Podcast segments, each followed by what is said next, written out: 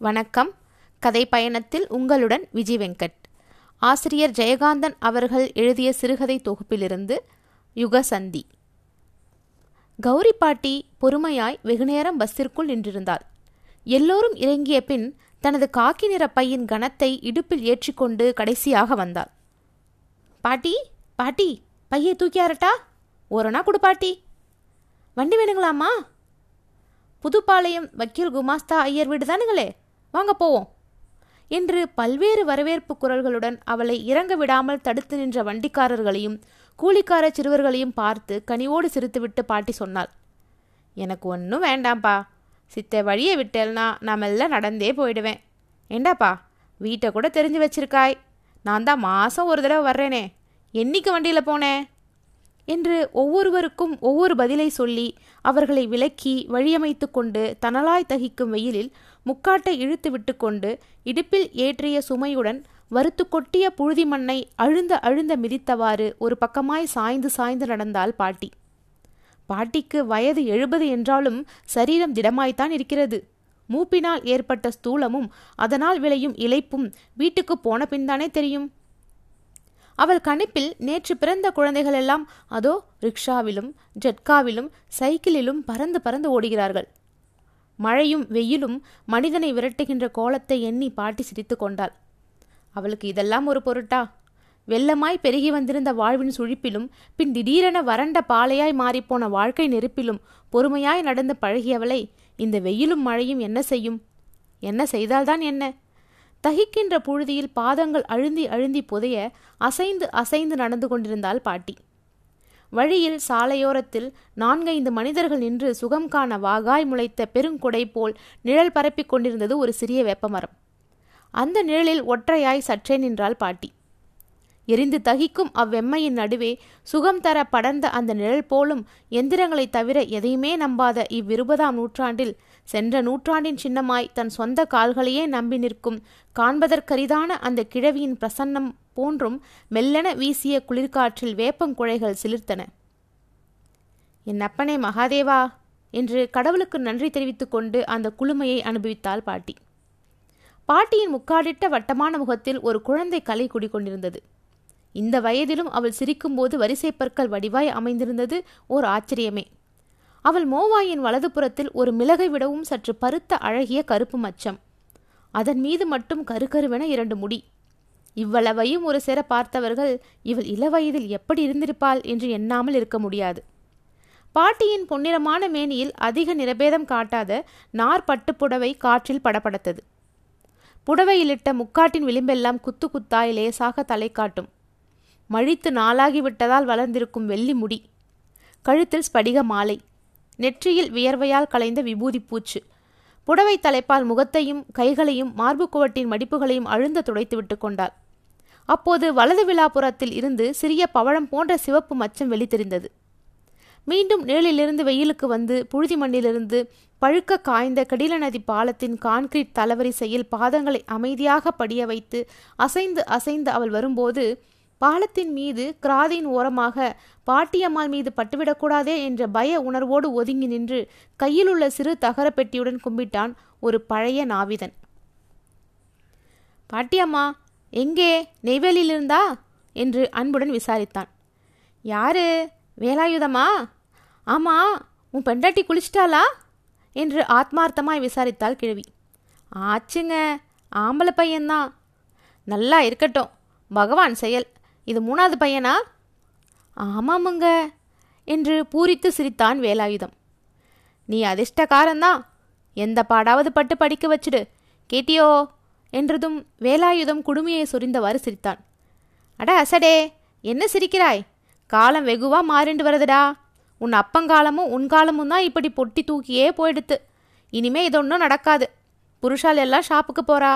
பொம்மநாட்டிகள்லையும் என்ன மாதிரி இனிமே கிடையாதுங்கிறது தான் இப்போவே தெரிகிறதே ம் எல்லாம் சரிதான். காலம் மாறும்போது மனுஷாலும் மாறணும். என்ன நான் சொல்கிறது என்று கூறி ஏதோ ஹாஸ்யம் பேசிவிட்ட மாதிரி பாட்டி சிரித்தாள். பதிலும் அவனும் சிரித்தான். இந்தா வெயிலுக்கு ரெண்டை கடிச்சுண்டு போ என்று இடுப்பிலிருந்து பையில் பிதுங்கி நின்ற இரண்டு வெள்ளரி பிஞ்சுகளை எடுத்து அவனது ஏந்திய கைகளில் போட்டாள். பஸ்ல வரைச்ச அண்ணாவுக்கு நாலுன்னு வித்தான். குழந்தைங்களுக்கு ஆகுமேனு ஒரு நாலு நாவுக்கு வாங்கினேன். என்று அவள் சொன்னதும் வேலாயுதம் ஒரு கும்பிடு போட்டுவிட்டு தன்னை அவள் கடக்கும் வரை நின்று பின்னர் தன் வழியே நடந்தான். சிதம்பரத்தில் பிறந்து வளர்ந்த கௌரி அம்மாள் தனது பத்து வயதில் இந்த கடலூரில் நன்கு செயலிலிருந்த ஒரு குடும்பத்தில் வாழ்க்கைப்பட்டாள். பதினாறு வயதில் கையில் ஒரு குழந்தையுடன் கைமை கோலம் பூண்ட பின் இத்தனை காலமாய் தன் மகனையும் தன் புருஷன் பாங்கில் கிடைத்த வீட்டையும் விட்டு எந்த ஊருக்கும் சென்றதில்லை. எனினும் தன் மகன் வயிற்றில் பிறந்த மூத்த மகள் கீதா மணக்கோலம் பூண்டு பத்தே மாதங்களில் தரித்திருந்த சுமங்கலி வேடத்தை நாடக பூச்சை கலைப்பது போல் கலைத்துவிட்டு குடும்பத்தை அழுத்தும் பெருஞ்சோகமாய் கதறிக்கொண்டு தன் மடியில் வந்து வீழ்ந்து குமுறி அழுத நாள் முதல் தனது வாழ்க்கையில் நிகழ்ந்த கடைசி சோகமாய் அவளை தாங்கிக் கொண்டாள் கௌரி பாட்டி. தன் அரவணைப்பில் தன் அன்பில் தனது கண்ணீரில் தனது ஒட்டுதலில் அவளை இருத்திக் கொள்வதையே தன் கடமையாக ஏற்றுக்கொண்டாள். அதுவரை கீதாவின் மீது மகன் பெற்ற குழந்தை என்ற பாசம் மட்டுமே கொண்டிருந்த பாட்டி கணவன் இழந்த நாள் முதல் தன் உயிரையே மகன் மீது வைத்திருந்த அந்த தாய் அதை மாற்றிக்கொண்டது கீதாவுக்கு வெறும் ஆறுதல் தரும் பொருட்டன்று. கௌரி பாட்டி தனது இறந்த காலத்தின் நிகழ்கால பிரதிநிதி என தன்னையே அவளில் கண்டாள். பாட்டியின் மகன் கணேசையர் தந்தையின் மரணத்தை அதனால் விளைந்த அத்தியந்த சோகத்தை உணராதவர் அவரது மனைவி பார்வதி அடிக்கடி ரகசியமாக கடிந்து கொள்வதற்கு ஏற்ப அவர் ஒரு அம்மா பிள்ளைதான். விதவையாகிவிட்ட கீதாவை பற்றி பலவாறு குழம்பி குழம்பி பின்னொரு நாள் ஹைஸ்கூல் படிப்போடு நின்றிருந்த அவளை உபாத்திமை பயிற்சிக்கு அனுப்ப யோசித்து தயங்கி தயங்கி தன் தாயிடம் அபிப்பிராயம் கேட்டபோது அவரது முடிவை வெகுவாக பாராட்டி அவள் ஏற்றுக்கொண்டதும் கௌரி பாட்டியை அவரால் அளக்கவே முடியவில்லை. பாட்டியம்மாள் மாறிய காலத்தில் பிறந்த கீதாவின் பாக்கியத்தை எண்ணி மனதுக்குள் பூரித்தாள். பயிற்சி முடித்து பல காலம் உள்ளூரிலே பணியாற்றி வந்த கீதாவுக்கு போன வருஷம் புதிதாக பிறந்து வேகமாக வளர்ந்து வரும் தொழில் நகரமாகிய நெய்வேலிக்கு உத்தியோக மாற்றல் வந்தபோதும் கணேசையர் குழம்பினார். அதற்கென்ன? நான் போகிறேன் துணைக்கு என்று பாட்டியம்மாள் இந்த தள்ளாத காலத்தில் மகனையும் குடும்பத்தையும் துறந்து தனிமைப்பட தானே வலிய முன் வந்ததற்கு காரணம் எங்கே முப்பது வயதை கூட எட்டாத தன் கீதா வைதவ்ய இருட்கிடங்கில் அடைப்பட்டு போவாளோ என்ற அச்சம்தான். இந்த ஒரு வருஷ காலத்தில் நீண்ட விடுமுறைகளின் போது இருவரும் வந்து தங்கி செல்வது தவிர சனி ஞாயிறுகளில் நினைத்தபோது புறப்பட்டு வந்து விடுவாள் பாட்டி. அதற்கு முக்கியமான காரணங்களில் ஒன்று அவளது வாடிக்கையான நாவிதன் வேலாயுதத்தையும் அதற்கு முன் அவன் அப்பனையும் தவிர வேறு எவரிடமும் பாட்டியம்மாள் தலைமழித்து கொள்ள பழக்கப்படாததும் ஆகும். இப்போது வழியில் எதிர்ப்பட்ட வேலாயுதம் நாளை காலை அவள் வீட்டில் வந்து நிற்பான் என்று பாட்டிக்கு தெரியும். வரவேண்டும் என்பது அவனுக்கும் தெரியும் அது வாடிக்கை.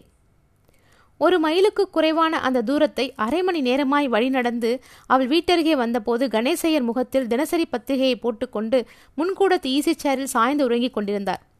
பக்கத்தில் திறந்து வைத்த தகரட்டினும் முரத்தில் கொட்டிய உளுத்தம்பருப்புமாய் மூக்குத்தண்டில் கண்ணாடியை இறக்கிவிட்டு கொண்டு கல் பொறுக்கிக் கொண்டிருந்தாள் மருமகள் பார்வதி அம்மாள். கம்பி அழிவைத்து அடைத்த முன்புற குரட்டின் ஒரு மூலையில் வெயிலுக்கு மறைவாய் தொங்கிய தட்டியோரமாய் செருப்புகள் இறைந்து கிடக்க வாய்க்குள் ஏதேதோ பொருளற்ற சம்பாஷணைகளை தான் மட்டும் ராகமிழுத்து முனகியவாறு குடும்ப விளையாட்டு நடத்தி கொண்டிருந்தால் கடைசி பேத்தியான ஆறு வயது ஜானா. பாட்டி வந்து நின்றதை யாருமே கவனிக்காத போது கம்பிக்கதவின் நாதங்கியை லேசாக ஓசைப்படுத்த வேண்டியிருந்தது. அந்த சிறு ஒளியில் விளையாட்டு சுவாரஸ்யத்தோடு திரும்பி பார்த்த ஜானா அன்பில் விளைந்த ஆர்வத்தோடு பாட்டி! என்ற முனகளுடன் விழிகளை அகலத் திறந்து முகம் விகசித்தாள். கதவை திரடி என்று பாட்டி சொல்வது காதில் விழும் முன் அம்மா அம்மா பாட்டி வந்துட்டாமா பாட்டி வந்துட்டா என்று கூவியவாறு உள்ளே ஓடினாள் ஜானா. கதவை திறக்காமல் தன் வரவை அறிவித்தவாறு உள்ளே ஓடும் குழந்தையை கண்டு பாட்டி சிரித்தாள். கணேசையர் முகத்தின் மேல் கிடந்த பத்திரிகை இழுத்து கண் திறந்து பார்த்தார். குழந்தையின் உற்சாக கூப்பாட்டால் திடீரென்று எழுந்து சிவந்த விழிகள் மிரண்டு மிரண்டு வெறிக்க ஒரு வினாடி ஒன்றும் புரியாமல் விழித்தார் அவர். அதற்குள் ஏண்டி சனியனே இப்படி அலறிண்டு ஓடி வர? என்று குழந்தையை வைத்துவிட்டு வாங்கோ வெயிலில் நடந்தா வந்தேல். ஒரு வண்டி வண்டி வச்சுக்கப்படாதோ? என்று அங்கலாய்த்தவாறே மரியாதையோடு எழுந்தோடி வந்து கதவை திறந்தாள் பார்வதி. இதோ இருக்கிற இடத்துக்கு என்ன வண்டியும் வாகனமும் வேண்டி கிடக்கு? அவனானா பத்தனா கொடு எட்டனா கொடும்மா என்று சலித்து கொண்டே படியேறி உள்ளே வந்த தாயை கண்டதும் நல்ல வெயிலில் வந்திருக்கியே அம்மா. பார்வதி அம்மாவுக்கு மோர் கொண்டு வந்து கொடு என்று உபசரித்தவாறே ஈசிச்சாரிலிருந்து எழுந்தார் கணேசையர். பாவம் அசந்து தூங்கி கொண்டிருந்தேன் இன்னும் சத்தே படுத்துன்றேன் என்று அவரை கையமர்த்தியவாறே ஈசிச்சேரின் அருகே கிடந்த ஸ்டூல் மீது பையை வைத்துவிட்டு முற்றத்தில் இறங்கி தொட்டி தண்ணீரை அள்ளி கை கால் முகம் அலம்பி தலையிலும் ஒரு கை வாரி தெளித்து கொண்டாள் பாட்டி. பிறகு முந்தானையால் முகத்தை துடைத்து கொண்டு கூடத்து ஸ்டாண்டிலிருந்த சம்புடத்தை எடுத்து என் அப்பனே மகாதேவா என்று திருநெற்றை அணிந்து கொண்டு திரும்பி வரும் வரை கணேசையர் ஈசிச்சேரின் அருகே நின்று கொண்டிருந்தார். அந்த ஈசிச்சேர் பாட்டிக்கு மட்டுமே உரிய சிம்மாசனம். அவள் வீட்டில்லாத போதுதான் மற்ற யாரும் அதில் உட்காருவது வழக்கம். அவள் ஈசி சேரில் வந்து அமர்ந்த பின் பக்கத்தில் ஒரு நாற்காலி இழுத்து போட்டு உட்கார்ந்து கொண்டு விசிறினார் கணேசையர் அதற்காகவே காத்து கொண்டிருந்தவள் போல் பாட்டி உட்கார்ந்ததும் அவள் மடியில் வந்து ஏறினாள் ஜானா. பாட்டி வெயில்ல வந்திருக்கா. சித்த நகர்ந்துக்கோ. வந்தது மேலே எரிண்டு என்று விசிறி கொண்டிருந்த விசிறியால் ஜானாவை தட்டினார் கணேசையர் இருக்கட்டும்டா. குழந்தை. நீ உட்கார்ந்துக்கோ. என்று குழந்தையை மடி மீது இழுத்து இருத்தி கொண்டாள் பாட்டி. இப்போ என்ன பண்ணுவியா? என்று நாக்கை கடித்து விழித்து தந்தைக்கு அழகு காட்டினாள் ஜானா. ஜானாவை மடியில் வைத்துக்கொண்டே பக்கத்தில் ஸ்டூலின் மேல் இருந்த பையை எடுத்து அதனுள்ளிருந்த வெள்ளரி பிஞ்சுகளை வரிசையாக தரையில் வைத்து ஜானாவின் கையில் ஒன்றை தந்தாள். முறுக்கி சுருட்டி வைத்திருந்த மாற்றுப்புடவையை கொடியில் போடுவதற்காக பக்கத்தில் சற்று தள்ளி வைத்தாள். பிறகு பையை தலைகீழாக பிடித்து அதனுள் இருந்த மூன்று படி பச்சை வேர்க்கடலையை கொட்டிய போது அதனூடே ஒரு கவர் விழுந்தது. ஆமா மீனாவும் அம்பி எங்கே? காணுமே என்று சுற்றுமுற்றும் பார்த்தவாறு இதை உன்கிட்ட கொடுக்க சொன்னா கீதா என்று கவரை நீட்டினாள் பாட்டி. இருபது வயது நிறைந்த பெண்ணை அம்பியின் துணையோடு மேட்னி ஷோ பார்க்க என்னதான் பக்கத்தில் இருந்தாலும் எப்படி சினிமாவுக்கு அனுப்பலாம் என்று தாய் கோபித்துக் கொள்வாளோ என்ற அச்சத்தோடு கவரை வாங்கியவாறே ஏதோ அவள் படித்த நல்ல நாவலாம் படமாக வந்திருக்குன்னு காலையிலேருந்து உசுரை வாங்கித்து ரெண்டு சனியன்களும் மாட்னி ஷோ தானே போகட்டும்னு அனுப்பி வச்சேன். என்றார் கணேசையர். ஓ தொடர்கதையாக வந்ததே. அந்த கதை தானா அது? பேரை பார்த்தேன் என்று ஒரு பத்திரிகையின் பெயர் ஒரு எழுத்தாளரின் பெயர் முதலியவற்றை குறிப்பாக கேட்டால் பாட்டி. இதுக்காக போய் ஏன் குழந்தைகளை சனியன் திட்டுறாய்? நோக்கும் எனக்கும் சினிமானா என்னன்னே தெரியாது. இந்த காலத்து பிள்ளைகளுக்கு சினிமாவை தவிர வேற ஒன்றும் தெரியாது. நம்ம குழந்தைகள் எவ்வளவோ பரவாயில்லைன்னு நினச்சிக்கோ என்று மகனுக்கு புத்தி சொல்லிவிட்டு கவரில் என்ன சொல்லு? அவளை கேட்டப்போ அப்பா சொல்லுவான்னு பூடகமாக கொடுத்து அனுப்பினார். என விளக்கினாள் பாட்டி. கவரை உடைத்து கண்ணாடி எடுத்து மாட்டிக்கொண்டு அதனுள்ளிருந்த ஒரே காகிதத்தில் சுருக்கமாக எழுதியிருந்த வாசகங்களை படிக்க ஆரம்பித்ததும் கணேசையரின் கைகள் நடுங்கின. முகமெல்லாம் குப்பென வியர்த்து உதடுகள் துடித்தன. படித்து முடித்ததும் தலை நிமிர்ந்து எதிர்ச்சுவரில் தொங்கிய கீதாவின் மனக்கோல போட்டாவை வெறித்து பார்த்தார். தாயின் அருகே அமர்ந்து இனிமையான சூழ்நிலையில் மகிழ்ச்சியுடன் இருந்த கணேசையரின் முகம் திடீரென இருளடைந்தது. நாற்காலியின் கைப்பிடி இறுக பற்றி கொண்டு தாயின் முகத்தை வெறித்து பார்த்தார். அவர் கையில் இருந்த கடிதம் கீழே நழுவியதை கூட அவர் கவனிக்கவில்லை. என்ன விபரீதம்? என்று துணுக்குற்ற பாட்டியம்மாள் தரையில் விழுந்த அக்கடிதத்தை வெளிச்சத்தில் பிடித்துக்கொண்டு படிக்க ஆரம்பித்தாள். அவளால் கண்ணாடி இல்லாமலே படிக்க முடியும். என் அன்பிற்குரிய அப்பா அம்மா பாட்டி ஆகியோருக்கு இந்த கடிதத்தை எழுதுகையில் ஆறு மாதங்கள் தீர்க்கமாக யோசித்து தீர்மானமான ஒரு முடிவுக்கு வந்தபின் தெளிந்த மனத்தோடு தான் எழுதுகிறேன். இந்த கடிதத்திற்கு பிறகு உங்களுக்கும் எனக்கும் கடித போக்குவரத்தோ முகோலோபனமோ கூட அற்றுப்போகலாம் என்பதும் தெரிந்தே எழுதுகிறேன். என்னோடு பணிபுரியும் ஹிந்தி பண்டிட் திரு ராமச்சந்திரன் என்பவரை வருகின்ற ஞாயிறன்று நான் பதிவு திருமணம் செய்து கொள்ள நிச்சயித்து விட்டேன். நான் விதவை என்பது அவருக்கு தெரிந்ததுதான். ஆறு மாத காலமாய் நான் எனது உணர்ச்சிகளோடு இது பாபகரமான காரியம் என்ற ஒரு அர்த்தமற்ற உணர்ச்சியோடு போராடித்தான் இம்முடிவுக்கு வந்தேன். உணர்வுபூர்வமான வைதவிய விரதத்துக்கு ஆட்பட முடியாமல் வேஷம் கட்டி திரிந்து பிறகு அவப்பெயருக்கு ஆளாகி குடும்பத்தையும் அவமானப்படுத்தாமல் இருப்பதே சிறந்த ஒழுக்கம் என்று உணர்ந்திருக்கிறேன். இந்த முப்பது வயதில் இவ்வளவு சோதனைகளை தாங்காமல் இன்னும் ஐந்தாண்டுகளுக்கு பின் இதே முடிவுக்கு வர நேரிடுமோ என்ற அச்சமும் பிறந்தே இப்போதே செய்தல் சரி என்ற முடிவுக்கு வந்துவிட்டேன். என் காரியம் என் வரைக்கும் சரியானதே.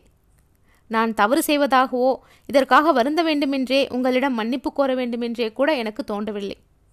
எனினும் உங்கள் உறவை அன்பை இழந்து விடுகிறேனே என்ற வருத்தம் சில சமயங்களில் அதிகம் வாட்டுகின்றது. இருப்பினும் ஒரு புதிய வாழ்க்கையை புதிய வெளிச்சத்தை பெற்று ஒரு புது யுக பிரஜையாக சஞ்சரிக்கப் போகிறேன் என்ற லட்சிய நிறைவேற்றத்தில் நான் ஆறுதலும் மற்றற்ற ஆனந்தமும் கொள்கிறேன். இந்த காலத்தில் யார் மனம் எப்படி மாறும் என்று சொல்ல முடியாது. ஒருவேளை நீங்கள் என் முடிவை ஆதரித்தால் இன்னும் ஒரு வாரம் இருக்கிறது. உங்களை உங்கள் அன்பான வாழ்த்தை எதிர்பார்க்கிறேன். இல்லையெனில் உங்களை பொறுத்தவரை கீதா செத்துவிட்டாள் என்று தலைமுழுகிவிடுங்கள். ஆமாம் ரொம்ப சுயநலத்தோடு செய்த முடிவுதான். எனக்காக பாட்டியை தவிர வேறு யார்தான் தங்கள் நலனை துறந்து தியாகம் செய்துவிட்டார்கள் ஏன் செய்ய வேண்டும்? உங்கள் மீது என்றும் மாறாத அன்பு கொண்டுள்ள கீதா. என்னடா இப்படி ஆயிடுத்தே? என்பதை தவிர வேறு ஒன்றும் சொல்லவோ செய்யவோ சக்தி இழந்தவளாய் ஏக்கம் பிடித்து வெறித்து விழுத்தாள் பாட்டி. அவ செத்துட்டா தலையை முழுகிட வேண்டியதுதான். என்று நிர்தாட்சண்யமான குரலில் உறுதியாக சொன்னார் கணேசையர். பாட்டி திகைத்தாள். தாயின் யோசனைக்கோ பதிலுக்கோ கட்டளைக்கோ உத்தரவுக்கோ காத்திராமல் அந்த அம்மா பிள்ளை முதன் முதலில் தானே ஒரு தீர்மானத்துக்கு வந்தது இதுதான் முதல் தடவை. அப்படியாடா சொல்ற? என்று கண்கள் இரண்டும் நீர் குளமாக வயோதிக நெஞ்சு பாசத்தால் துடிக்க நெஞ்சில் கை வைத்து கேட்டாள் பாட்டி. வேற எப்படி அம்மா சொல்ல சொல்ற? நீ பிறந்த வம்சத்தில் இந்த குடும்பத்தில் ஐயோ என்று இந்த அவலத்தை கற்பனை செய்ய முடியாமல் பதறினார் கணேசையர். நான் பிறந்த யுகமே வேறேடா என்ற வார்த்தை பாட்டிக்கு வாயில் வந்து நின்றது. அப்பொழுதுதான் பாட்டிக்கு ஓர் அரிய உண்மை இவ்வளவு காலத்திற்கு பின் புரிந்தது. என் மகன் எனது சொல்லுக்கும் எனது உத்தரவுக்கும் காத்திருந்தது வெறும் தாயன்பால் மட்டுமல்ல. நான் ஒரு யுகத்தின் பிரதிநிதி. அது ஆச்சாரமான யுகம். நான் பிறந்தது சாஸ்திரத்துக்கு அஞ்சி நடந்த குடும்பத்தில். அதுபோல் தன் குடும்பமும் நடக்க நடத்தி வைக்க தன்னால் ஆகாவிடினும் என்னால் ஆகும் என்ற நம்பிக்கையில் அந்த யுகத்தை அந்த ஆச்சார ஜீவிதத்தை கௌரவிப்பதன் பொருட்டே என் சொல்லே என் வார்த்தை அவன் எதிர்பார்த்திருந்தான். என்று தன்னை பற்றியும் தன் மகனின் மூர்க்கமான தீர்மானம் பற்றியும் தனித்து போன அன்பிற்குரிய கீதாவை பற்றியும் எண்ணி மௌனமாய் வாயடைத்து உட்கார்ந்தாள் பாட்டி. அப்போது அங்கு வந்து அவர்களை விபரீத சூழ்நிலைக்கு ஆட்படுத்தியிருக்கும் அந்த கடிதத்தை எடுத்து படித்த பார்வதி அடி பாவி மகளே என் தலையிலே தீய வச்சிட்டியடி என்று தலையில் தலையில் அடித்துக்கொண்டு அழுதாள். பாட்டி தன் இயல்புக்கேற்ற நிதான புத்தியுடன் அந்த கடிதத்தை மீண்டும் கையில் எடுத்து அந்த கடைசி வரிகளை படித்தாள். ரொம்ப சுயநலத்தோடு செய்த முடிவுதான். எனக்காக பாட்டியை தவிர வேறு யார்தான் தங்கள் நலனை துறந்து தியாகம் செய்து விட்டார்கள்? பாட்டிக்கு சுருக்கென்றது. உதட்டை கடித்து கொண்டாள். இந்த வார்த்தைகளின் அர்த்தம் மற்றவர்களுக்கு புரியாது. பாட்டிக்கு புரியும். கீதா பதினெட்டு வயதில் நெற்றியிலிடும் திலகத்தை மறந்தது போல் கூந்தலில் சூடும் பூவை துறந்தது போல் அது அவள் விதியென்று சொல்லி அவள் சோகத்தையே மறந்துவிடவில்லையா? அவளை பெற்ற தாயும் தந்தையும்? கீதா இப்படியாக வந்த பிறகுதானே பார்வதி அம்பியையும் ஜானாவையும் பெற்றெடுத்தாள். அதற்கென்ன? அதுதான் வாழ்கின்றவர்களின் வாழ்க்கை இயல்பு. வாழாத கீதாவின் உள்ளில் வளர்ந்து சிதைந்து மக்கி மண்ணாகி பூச்சி அரிப்பது போல் அரித்து அரித்து புற்றாய் குவிந்திருக்கும் உணர்ச்சிகளை நினைவுகளை ஆசைகளை கனவுகளை அவர்கள் அறிவார்களா? ஆனால் கீதாவைப் போல் அவளை விடவும் இள வயதில் அரை நூற்றாண்டுக்கு முன் நிலவிய ஹிந்து சமூகத்தின் வைதவிய கொடுந்தியில் வடுபட்டு வாழ்விழந்து அந்த நினைவுகளையெல்லாம் கொண்டிருந்த அந்த கனவுகளையெல்லாம் கண்டிருந்த அந்த ஆசைகளையெல்லாம் கொன்றிருந்த கௌரி பாட்டி அவற்றையெல்லாம் கீதாவிடம் காணாமலா கண்டுணராமலா இருந்திருப்பாள்? அதனால்தான் கணேசையரைப் போலவோ பார்வதி அம்மாளைப் போலவோ கீதா இப்படி நடந்து கொள்ளப் போவதை அறிந்து அவளை வெறுத்து உதரவோ தூஷித்து சபிக்கவோ முடியாமல் ஐயோ என்ன இப்படி ஆய்விட்டதே? என்ன இப்படியாய்விட்டதே என்று கையையும் மனசையும் நெறித்து கொண்டு தவியாய் தவிக்கிறாள் பாட்டி. பொழுது சாய்ந்து விளக்கு வைக்கும் நேரத்தில் மாட்னி ஷோவுக்கு போயிருந்த மீனாவும் அம்பியும் வீடு திரும்பினார்கள். வாசற்படியில் காலெடுத்து வைத்த அம்பி கூடத்து ஈசிச்சாரில் சாய்ந்து படுத்து ஆழ்ந்த யோசனையில் அமைந்திருக்கும் பாட்டியை கண்டதும் சற்றென்று நின்று திரும்பி பின்னால் வரும் மீனாவிடம் பாட்டிடி என்று ரகசியமாக எச்சரித்தான். எங்கே? உள்ளே இருக்காளா? கூடத்தில் இருக்காளா? என்று பின்வாங்கி நின்றாள் மீனா. சிம்மாசனத்தில் தான் சாஞ்சின்னு தூங்குறா என்றான் அம்பி Hello everyone. Today I came up with a new story. Guess what? Yes, the little dino. The author of the story. Guess it? Yeah. I wrote this story. Little Dino wants his birthday party to be the best part party ever. His first stop was Poppy's balloon shop. The store had every sing- si- single size and color of balloon. There were star shaped balloons, rainbow balloons, and many more. The next stop was Jumpy's Fun Shop. There were many jump houses. I want the super deluxe one, please. Dino exclaimed. The girl wrote down his address and said, Your jump house will be delivered in time. Little Dino smiled and waved a goodbye. One of the balloon popped when it touched the cactus on the window. Oh no! shouted Dino. Now there are only four balloons. When Dino's friends arrived, they saw that he was very upset and they understood when he showed them everything. Hello everyone. Today I came up with a new story. Guess what? Yes, the little dino. The author of the story. Guess it? Yeah. I wrote this story. Little Dino wants his birthday party to be the best part party ever. His first stop was Poppy's balloon shop. The store had every sing- si- single size and color of balloon. There were star shaped balloon, rainbow balloons, and many more. The next stop was Jumpy's Fun Shop. There were many jump houses. I want the super deluxe one, please. Dino exclaimed. The girl wrote down his address and said, Your jump house will be delivered in time. Little Dino smiled and waved a goodbye. One of the balloon popped when it touched the cactus on the window. Oh no! shouted Dino. Now there are only four balloons. When Dino's friends arrived, they saw that he was very upset and they understood when he showed them everything. குட்டி சுட்டி குழந்தைகளுக்கு விஜய் வெங்கட்டின் அன்பான வணக்கங்கள். Magic Malini தொடர்கதையுடைய பத்தொன்பதாவது பாகம். ஓடிக்கொண்டே ஆனால் ஒரு அங்குலம் கூட நகராமல் நின்ற இடத்துல இருந்தபடியே கால்களை மாற்றி மாற்றி ஊன்றி ஓடுவது போல பாவ்லா காட்டும் மங்காத்தாவோட செயலை பார்த்து எல்லோருக்கும் சிரித்து சிரித்து வயிறு புண்ணாகிடுச்சு பாவம் மங்காத்தாவோ ரொம்ப அவஸ்தப்பட்டா. அவளால் காலை ஊன்றி நிற்கவும் முடியல ஓடவும் முடியல. வியர்வை வழிய ஐயோ என்னை காப்பாத்துங்களேன் நிற்கவும் முடியல ஓடவும் முடியல அப்படின்னு பரிதாபமாக கத்துனா மங்காத்தா. மாலினி தன் தாத்தாவை பார்த்தா போதும் நிலைமையை சீர்படுத்துங்க அப்படின்னு கெஞ்சுவது மாதிரி இருந்தது அவள் பார்வை. கருப்பு பூனையும் தன்னோட ரோஸ் வாயை திறந்து மியாவ் அப்படின்னு சொன்னுச்சு. ஓடாமல் ஓடிக்கொண்டிருந்த மங்காத்தா டக்குன்னு நின்னான் உடைந்து சிதறி கிடந்த பீரோவோட பலகைகள் ஒன்று சேர்ந்து சின்ன பீரோவாயிட்டு அதனோட இடத்துல சாதுவாக நின்றுட்டு இருந்தது. மாணவிகளுக்கு நடந்தது எதுவுமே நினைவில் இல்லை. அவங்க அவங்க அவங்களோட அலுவலில் மும்முரமாக ஈடுபட்டிருந்தாங்க. மங்காத்தா வீட்டு பாடங்களை செய்வதில் தலைமுடியை பிச்சுக்கிட்டு இருந்தா. அன்னைக்கு மாணவிகளின் கூட்டத்தில் தலைமை ஆசிரியர் தனபாக்கியம் கூறிய செய்தி மாலினியை மகிழ்ச்சி கடலில் மூழ்க வச்சுது. அப்படி என்ன செய்தி?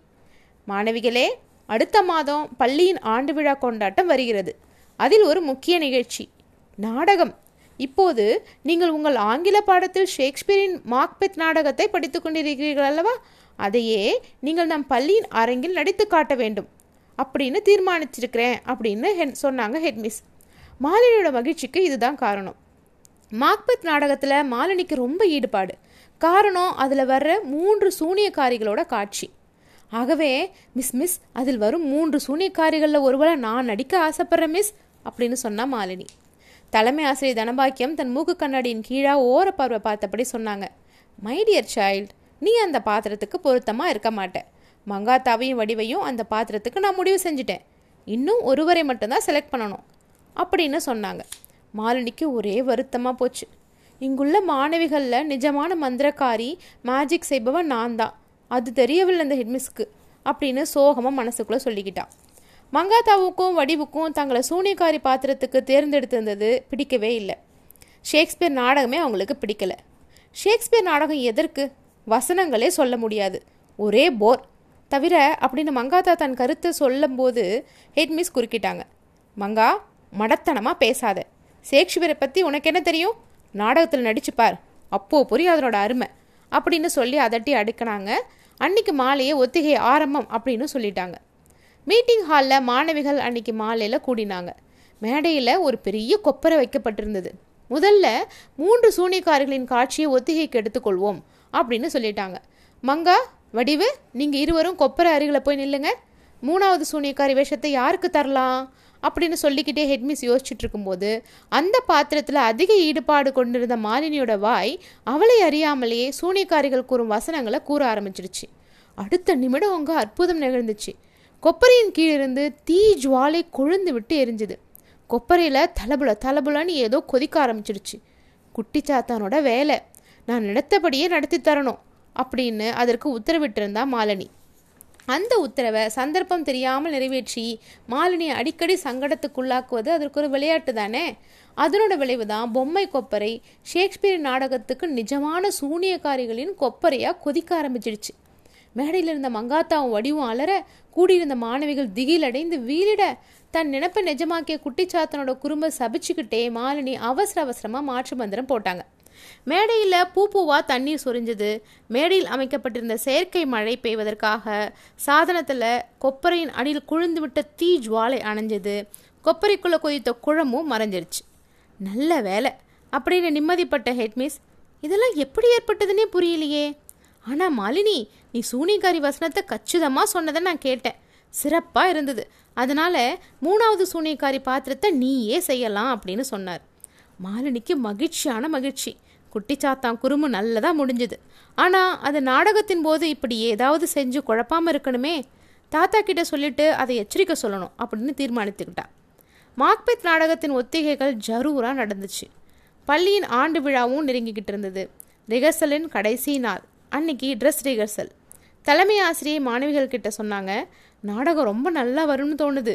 ஊரில் உள்ள பெரும் புள்ளிகளையும் பிரமுகர்களையும் விழாவுக்கு அழைச்சிருக்கிறேன். நுழைவு கட்டணம் வசூலித்து அது கிடைக்கும் பணத்தில் பள்ளியின் ஒரு புதிய பிளாக் கட்டலான்னு உத்தேசம். நீங்கள்லாம் நாடகத்தில் நல்லா நடிக்கணும் அப்படின்னு சொன்னாங்க. ஆனால் மங்காத்தாவும் வடிவும் நாடகத்தை தொந்தரவாக கருதுனாங்க. இது என்ன புழப்பத்த வேலை? நாடகமாக நாடகம்? நடிப்பான். பிராணத்தை வாங்குறாங்க அப்படின்னு அழுத்துக்கிட்டா வடிவு. நம்ம வாட்டி வதக்கி கேட் கலெக்ஷன் பண்ணி கட்டடம் கட்ட போகிறாங்களாம் நல்ல கதையாக இருக்கே. வசூலாகிற பணத்தை நம்ம சுருட்டிட்டு போயிடணும். வடிவு என்ன சொல்கிற அப்படின்னு தன்னோட கிரிமினல் புத்தியை காட்டினா மங்காத்தா. வடிவும் உற்சாகமாக குதிச்சா. அப்போதே அதற்காக திட்டமிட ஆரம்பிச்சிட்டாங்க இருவரும். அன்னைக்கு விழா அன்னைக்கு மகாராஜா பெண் குழந்தைகள் சீர்திருத்த பள்ளி சுறுசுறுப்பாக இருந்துச்சு. மாலை நாலு மணிலேருந்தே கூட்டம் வர ஆரம்பிச்சிடுச்சு.